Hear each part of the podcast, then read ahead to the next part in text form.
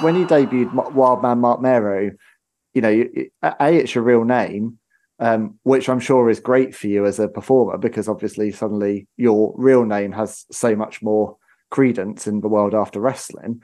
But was the discussions to bring over a Johnny B. Badd esque character and have you play that very flamboyant, or was it time to strategically become more serious because you had your eyes on a on a main event run? I think at the time Vince thought we could do something similar. You know, I mean, we we knew we couldn't use the name Johnny B. Badd, obviously, but um, so when there were discussions on what we were going to do, I think when the realization came that they weren't going to be able to get a Johnny B. Badd character because lawsuits were going back and forth at that time. I don't know if you remember that, but there was mm-hmm. a lot of lawsuits. So they wanted to be careful.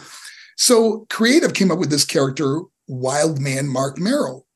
And I'll be honest with you, it was it was I, I was going to do anything it took to obviously please the company and they gave me the first guaranteed contract a big signing bonus right. and they allowed me to bring my my my ex-wife with me uh, on the road and so they gave me all these perks you know and something and i'm not going to argue with them about you know so when when we went down and set and creative and i seen the pictures they said we would come with this character wild man marc mero and i'm thinking what is a wild man? You know, I'm going from Johnny B. Badd, this flamboyant uh, guy from Macon, Georgia, you know, to uh, this wild man from the jungle.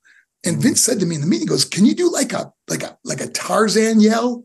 And I said, "And I don't got a very strong voice, you know. I'm not like a, a like a Ric Flair or Sting or someone." Um, and I said, "I really don't have a strong voice to do like a uh, whatever they wanted, you know." So though I never I'd be really honest, I never really connected with the wild man Marc Mero mm. character. And unfortunately, because you don't connect with it, the fans don't really connect with it. You know, they mm. connected with Johnny B. Badd because it was so much fun. They go out there with a Badd Blaster, throwing frisbees, you know, having good matches. And uh, then going to this, this character, uh, Wild Man Marc Mero, was very difficult.